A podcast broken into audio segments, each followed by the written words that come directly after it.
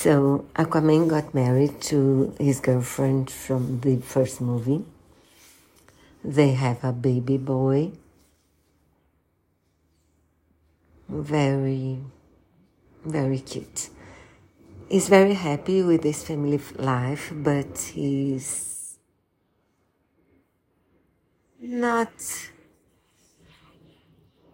uh, you know, he's not, uh, it's too big maybe for the child. He's not very handy with the child, but he does his best.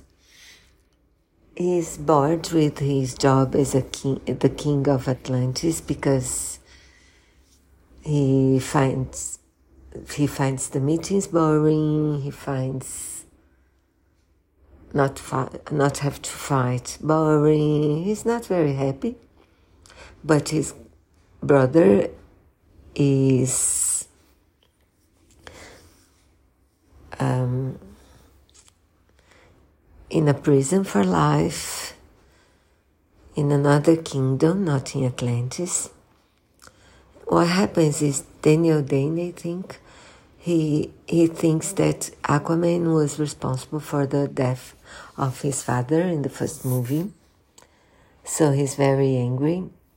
He finds a trident very powerful because it was the key of the power of um, an ancient ocean kingdom, the Lost Kingdom, who was put to rest eternally because they fought Atlantis and they wanted to explore a dangerous metal mineral.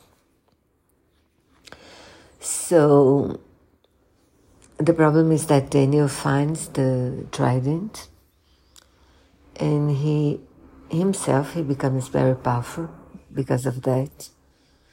And he's also he also wants he has a deal that he has to deliver the trident to the owner and restore the lost kingdom and all his its power.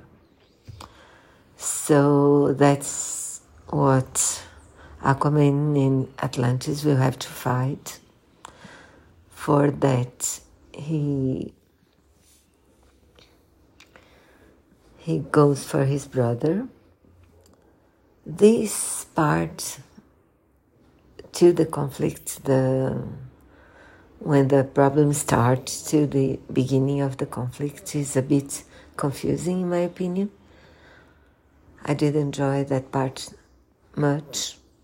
But when the conflict starts, it's it's fun because because lots of action, lots of humor, so it's fun.